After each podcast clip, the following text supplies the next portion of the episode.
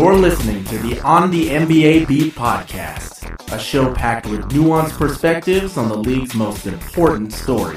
Portland has three timeouts left. The Lakers have two. Bryant to shot. LeBron James with no regard for human life. Jordan. Oh, a spectacular move by Michael Jordan. And now, your hosts, Lauren Lee Chen and the twins, Aaron and Joshua Fishman. Hey guys, thanks for finding us and tuning in. This is Aaron Fishman, and for this edition, I'll be flying solo. But not to worry, my trusty co host will be back and ready to go in the new year. But before we launch into 2017, we've got a terrific Charlotte Hornets discussion for you. In this one, At the Hive editor Nick Denning makes his triumphant return to the podcast. He and I discuss this fundamental, not so sexy squad that quietly gets it done thanks to the leadership of Steve Clifford and diminutive yet highly skilled point guard Kemba Walker. Enjoy our final interview of the calendar year and be safe out there however you choose to ring in the new year. Happy New Year, Nick. Hey, how's it going? It's going well. It's good to have you on. The Hornets are an interesting team, so let's just dive right in. This will be a little bit corny, but I want to start out by getting a New Year's resolution from you for the Charlotte Hornets, something that they should start doing or being more consistent with. They need to be more consistent defensively. They've had periods where they've been very good and some stretches where they haven't been so good. And it actually sometimes a quarter by quarter thing. I'm glad you brought up the defense. Steve Clifford is known for that, their head coach. He learned under the Van Gundy brothers, was an assistant for Jeff and Stan. And the Hornets have had pretty good defense over his tenure. I don't know if you knew this, but it's their fourth straight season that Charlotte is in the top five and fewest free throw attempts allowed per game is that something that Clifford preaches and that they've just been very successful in doing that makes their defense so effective?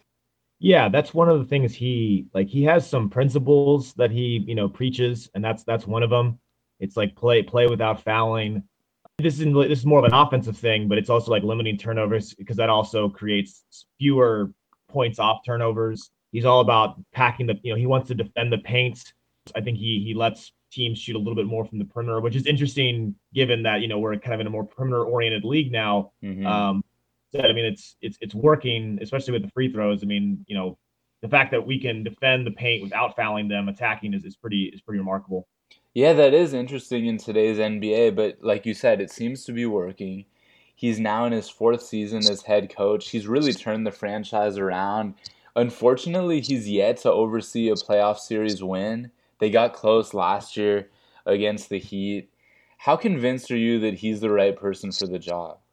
Like a hundred percent convinced. Um, I mean, part of I've I've seen a few of the coaches before him. You know, I've I followed the Bobcats, you know, since their inception. I wasn't an original Hornets, you know, uh, fan, but I started following the team, you know, when the Bobcats, which was just a fantastic decision on my part. But, you know, I was there for Mike Dunlap. I was there for the second coming of Paul Silas, which was, you know, okay at times and not so good at times.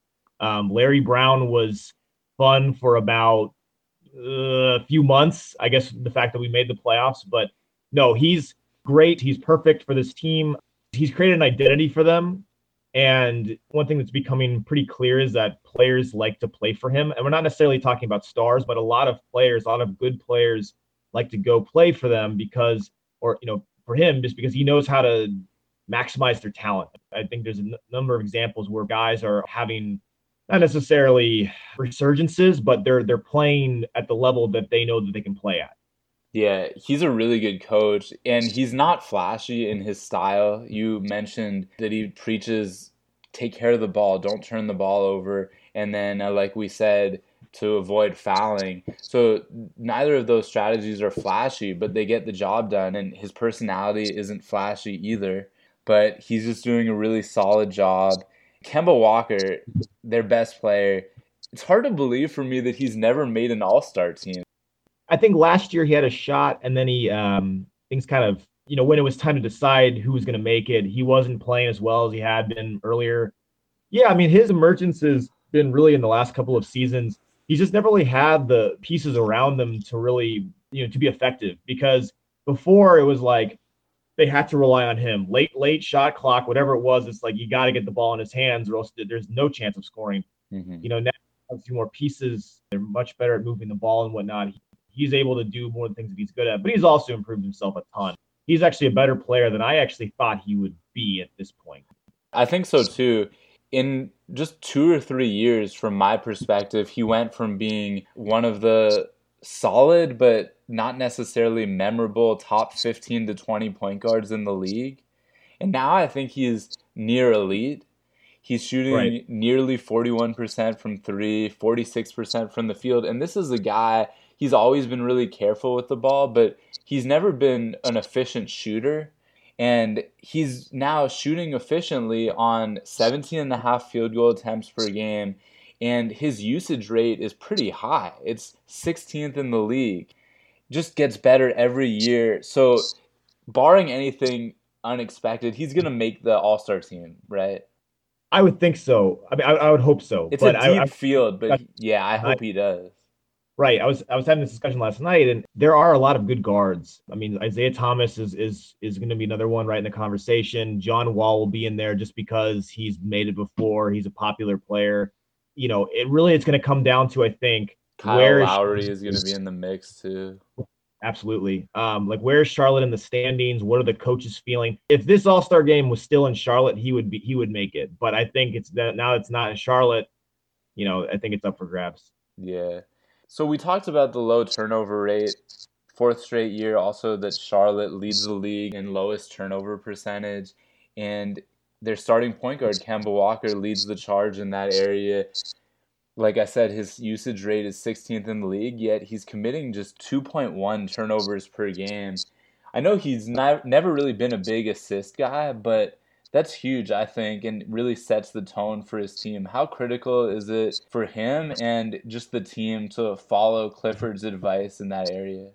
It's really, it's really important. Like you said, he doesn't create a lot of assists, but he still handles the ball a ton you know, and and that and the fact that he's able to handle the ball as much as he does and not turn it over a whole lot is, is really big.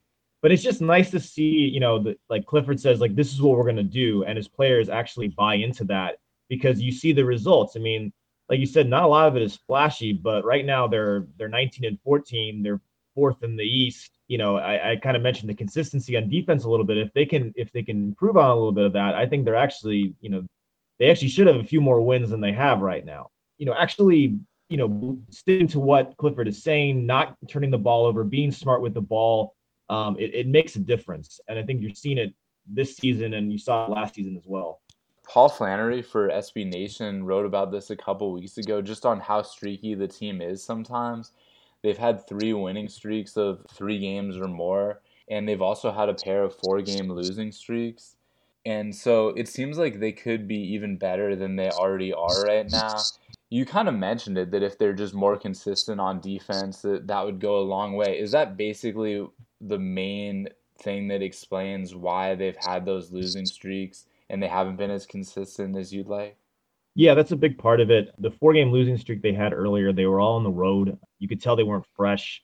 Um, but the eff- I would say the effort, you know, defensively wasn't where Clifford wanted it to be. But, but aside from those, there's three games that stand out to me where just playing a little bit better defensively and actually putting a team away would have resulted in a win. And it was an overtime loss to New Orleans where they were up 14, um, an overtime loss to Minnesota where they had a double digit lead, I think, in the second half. And then more recently against Brooklyn, where they were um, again took a, I think they had a 12 point lead in the second quarter. Um, they looked well in control, and then they let Brooklyn hang around, and then Brooklyn eventually, you know, won it in the fourth. I almost feel like the team needs to like I'm trying to think of like the right way. They, they get they get a lead, and instead of just you know putting their foot down and not letting them in it, you know, and just putting the game away right there, they let the team hang around a little bit through a couple of defensive lapses, and then when the offense kind of stagnates on their end, the other team sort of takes advantage, and they managed to lose all three. Right. You know, again, you, you put those losses as wins. Suddenly, they're 22 and 11, and that's mm-hmm. that looks here. So yeah, that East is really crowded. You have the Cavaliers and Raptors. There's a little distance from them at the top, and then um, the Hornets and Celtics before Friday's games are tied in uh, third place. But between third and 12th in the East, only four and a half games are separating those spots. So, with just a, a bad slide, a team could drop really far. Because of that, is there more urgency, do you think, in the regular season to separate from the pack and also for home court purposes in the playoffs? Yeah, absolutely. I mean, they, I think a goal for them I mean, that, this is obviously a goal for a lot of teams, but I think they realized the importance of a top four seed. I, it would have made, I think, a difference last in last year's playoffs. And I think if they're going to actually, I mean, I think the goal this season is to win at least one playoff series and at least try to make a, you know, to look like a competitive team in the actual playoffs. They have to finish, you know, in that top half. So yeah, I mean, it's important that they're like, it, like you said, it, it's it's making each game count a lot more than maybe they would for other teams think they are better than a lot of the teams below them, but they're still, you know, they're. Cl- I kind of wrote about this recently. They kind of remain closer to that group. They're almost kind of get sucked into that rather than trying to separate themselves, being third or fourth, but having some distance between fifth and through twelfth. Yeah, when you look at the Eastern Conference standings, the landscape of it is pretty interesting because you really only have three bad teams, in my opinion the 76ers, Nets, and Heat the Magic, Pistons, Pistons are on a slide lately, but Pacers, Wizards, all of them are barely under 500. But like you said, I see the Hornets is, is kind of in the same tier as the Celtics, and they seem, at least to me, considerably better than the Knicks, Hawks, Bucks, and Bulls, yet they're barely ahead of them. Is that a little bit frustrating as someone who watches the Hornets and sees how good they can be? Yeah, because I think the one advantage that they have over these teams, especially like New York, their core pieces are very much the same. You know, whereas New York brought in Rose and brought in uh, Noah, you know, they're they're trying to piece things together. The Hornets are very much, you know, the same team that they were last year, minus a few pieces. I mean, some of them key, but I mean, you know, Walker's still there, Batum's still there, Marvin Williams is still there. But I will say this: if you, if historically speaking, if you look at teams under Steve Clifford, they actually never quite hit their peak until around late February, early March. So the fact that they are 19 and 14 right here is is actually it's okay, and I think it's fine. Um, they just have to avoid a January slide, which is something that they they suffered from last season. But one thing they mentioned last, if you, talk to play, if you, players mentioned this, you know, they said that one reason they were able to get out of that slide last season was because they got MKG back for seven games, and he actually kind of rejuvenated things. But yeah, that's I, I still think their best basketball is still a, a month, month and a half away. You talked about the stability with the team. They lost some guys, Al Jefferson, for instance, but over the three years that he was in town, he was just being progressively depended upon a lot less with his minutes and shot attempts dwindling each season. Jeremy Lin was very valuable as a backup point guard, but he was only in town for one year. And Courtney Lee was on the team for half a season. So basically, all the guys that have been there and have been contributing are back. Is that basically what you're seeing? Yeah. I mean, Lin was a big loss, I think. We got a luxury having him because he really is a starting point guard, you know, playing behind Kemba Walker. I mean, Sessions is solid, but I mean, Lin is is a different tier. We got him for one season was nice. They don't miss Jefferson. I, I, well, to some respect they do, but he wasn't the same player that they signed, you know, three seasons ago.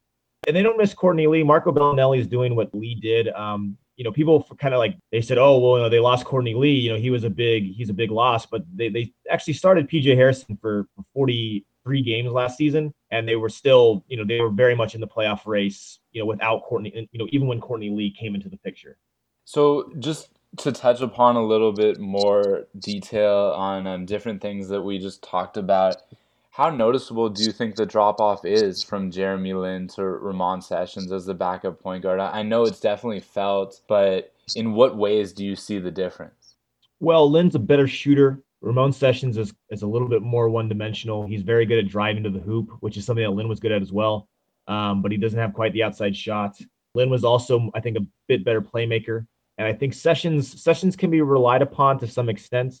But I think in the, there there were a couple games that Walker missed Um, or no, there was one. No, excuse me. It was just one game that he missed recently. It was actually during the four game skid.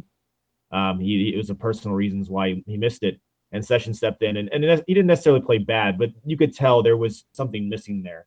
And Lin was able to, you know, when Lin had those moments where you're like, wow, like this is this is the player we got excited about in New York all those years ago. Um, you know, he had a few of those games, and they came at, at important times for, for Charlotte last season. So yeah, it, it's a drop off, but it was something I think we all expected. What about Al Jefferson? I know you said for the most part he isn't really missed that much, but what area do you see that absence a little bit in? It's the offensive end. I mean, even even though he wasn't the dominant player last season that he was, you know, two seasons prior when he made the All NBA team, he still was the you know still one of the best post players in the league. You know, when, when you when they went to their bench unit because eventually he was he was the backup. They had some offense, you know, and I think sometimes this season with the bench unit, there's been a lack of offense, particularly in the post. Uh, so that's something that, that that they do miss, but they've managed to get around it in other ways. So those two guys gone, Courtney Lee not on the team anymore, and the offense is basically the same in terms of the efficiency numbers. A lot of people talk about how the Hornets ranked ninth in offensive efficiency last year, and now they're around the 14th or 15th mark. But it's more the rest of the league just getting better and just being more efficient. It's also really bunched up in that area. Do you kind of have a similar takeaway that they're known for their defense, the Steve Clifford led team, and they're getting the job done offensively. They're doing just enough to be good, or do you think that they need to show significant offensive improvement? Um, I wouldn't say significant. I mean, like I think you're you're right on the spot about saying like they do enough.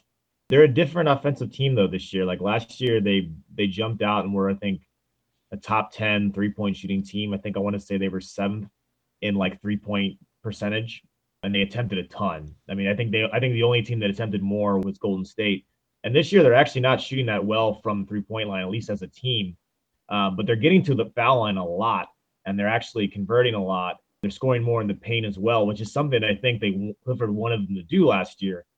It could be better. I think there's ways it could get better. I think Batum being playing a little bit more aggressively, which he actually is. I think over the past four or five games, he's been very good offensively. But yeah, they could it could be a bit better, but I think it's good enough that if their defense improves just a little bit more, like again, that consistency thing, you'll start to see them, you know, put together some more win streaks, I think. Yeah. The organization's top priority in the offseason was bringing back Batum. He signed that five year, $120 million contract to stay around. It seems like the organization just loves his versatility on both sides of the ball. Do you think so far he's worth all that money? yeah, I kind of say it's like like you know it's the market, right? That's that's what he was going to go for, and yeah. his fit with the team, the chemistry he has with Walker, with Cody Zeller, who I mean Zeller's benefited a ton from from his playmaking. It's worth it. I think he's 28 now. 20, he's 27 or 28. I think he may just turn 28. So he'll be in his early 30s, you know, when that's over. But I think it's it's still something. It was it was worth it was worth the investment. Absolutely. Yeah, Batum just turned 28 in mid December, and he really fills the stat sheet. He had a triple double against the Bulls last week. And then in Thursday's win over Miami, which you were able to attend, he had 16, 13, and 8. So even though he's not scoring a ton, he's not shooting the best from the field. He just gets a ton of assists and rebounds and really defends. He's a he's a pretty good defender.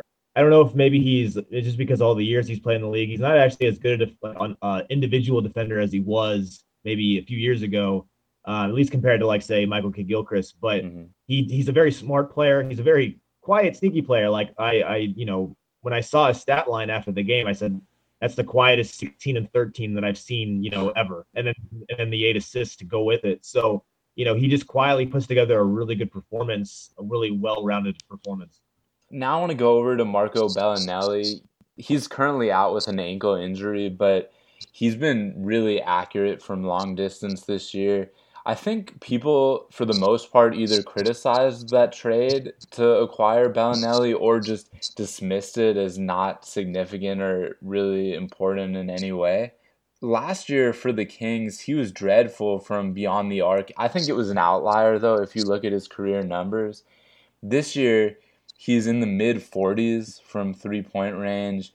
He's just doing amazingly and as you alluded to earlier in the interview, filling that role that Courtney Lee was in at least offensively. Talk about how big that acquisition was.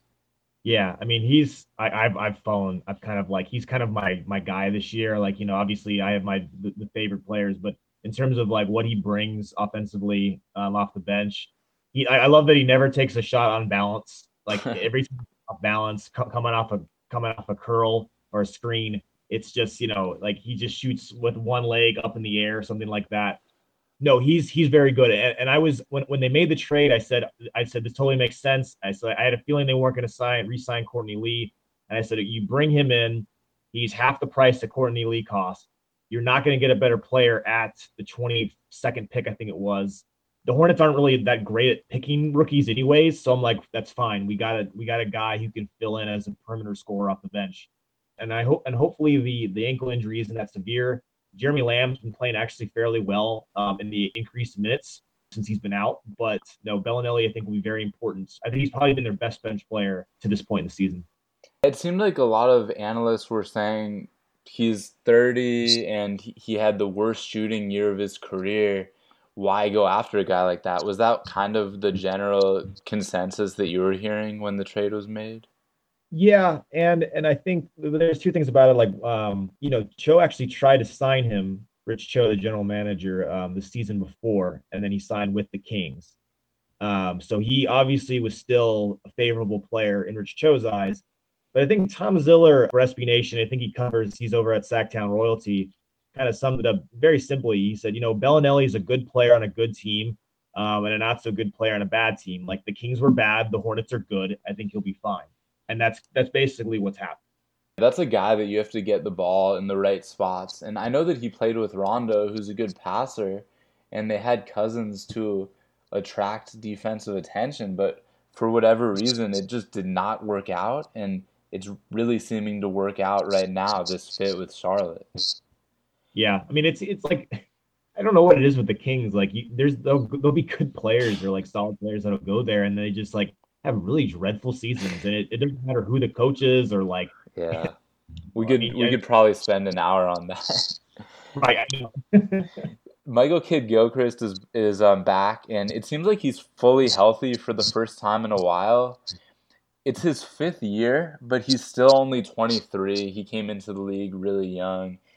Do you see any offensive development yet, or right now is it pretty much just get healthy, play defense, and the offense will come in time. Yeah, this is interesting. Like we uh, we've started to notice he's a hard one to place because you're right. He is healthy, and I'm really happy that he's healthy because we're finally like you get him night in night out. I mean, you know, knock on wood that he he stays healthy the entire season because then you can really start to evaluate him on a full season basis. Um, but I actually think, you know, at least from a shooting mechanic standpoint, his his his shot has actually regressed a bit. Um, in the brief stretches we saw him last year, he actually had a pretty good looking jump shot. And now it's like it seems to have reverted back, and there's really not time to to make the changes needed. Um, he needs to figure out where his best places are for because he tries a few different things. He likes to catch it on the left, um, like the left wing, and then drive with his right across the you know across the paint and like try to score on the opposite end. And sometimes it works, um, and other times he just kind of just gets rocked at the rim and doesn't, and you know, because they know he's going to drive. So I don't know. I mean, I'm not. Re- I mean, like you said, he's 23, and one thing I've noticed with a lot of Hornets players is you really have to be patient with them. You know, we're like, we're starting to, you know, we've the last two seasons you've seen Kemba Walker really turn into a better player than we all thought. Cody Zeller is now starting to realize some of that potential that we saw him when he was drafted. You know, so maybe like you're saying, you know, let him get a healthy season and then say, okay, let's You've got that healthy season. Now try to work on and build off of that and actually develop some skills. I don't know that it's really his spot right now in terms of the role for the team. He's playing almost 30 minutes per game, but shooting about seven and a half shots each game. So there's not really that opportunity yet for this roster, given where he fits in, I think, to experiment and flourish and make his own mistakes and learn from them. So I think maybe that'll be something that he can develop over the off season and over the coming years. It's kind of hard, I think, when you're that young and you're not getting that many shots. Yeah, and I think you know he's he's an incredibly hard worker. Um, that's what they love about him. And I don't, and I think you know if he does after this season's over, depending on how things go, you know they can really start to evaluate. Okay, like what can you do as an like offensively? What can you change or improve on to actually be an efficient part or to have a role offensively? Because right now they don't really look for him in the offense and let you know the only time he scores, you know, or or even gets shots of it is if it's late in the shot clock, um, or if he, he he'll make these backdoor cuts that that they'll find him on, which he scores very easily, and then he'll just get the the the, the garbage buckets, you know, crashing the boards, getting the offensive rebounds, and those mm-hmm. hustle make you that that remind you why, you know, they think so highly of him. Going back to the team's offense more broadly, we talked about how it's not quite as good as last year, though I think it's pretty close. But one area of good news is the passing. The assist percentage is now fifth in the league. They're third in assist to turnover ratio and sixth in assist ratio. And all of those are noticeably better than last year. Is that something that you've been able to tell is better and streamlined this season compared to last? I guess yeah, because it's like what's what's interesting is like last season was the revelation offensively. Like if you had watched this team two like the the Lance Stephenson year, it was probably the most dreadful basketball, you know, since since the seven and fifty nine season. I mean, it was just no ball movement. Lance just kind of holding things. And then last season we saw all this ball movement, saw a lot of three point shots. I mean, it just was it was it was very fun and nice look nice looking to you know to watch.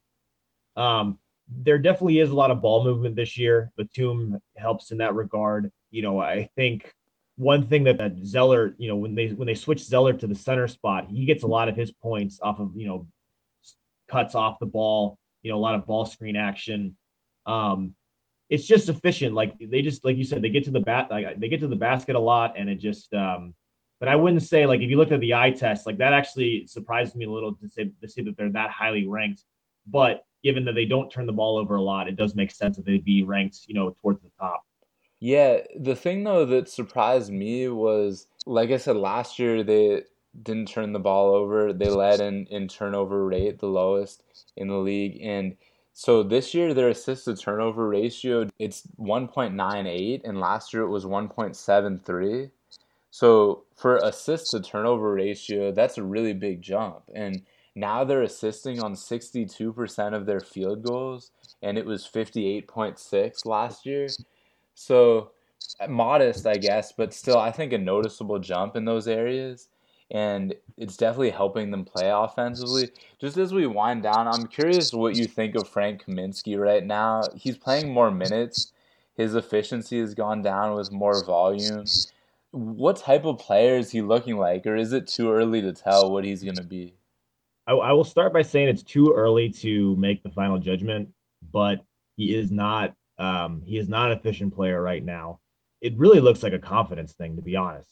You watch him, you, you see some of the shots he takes. I mean, he gets open shots. The offense helps him create open shots, and he's just not making them.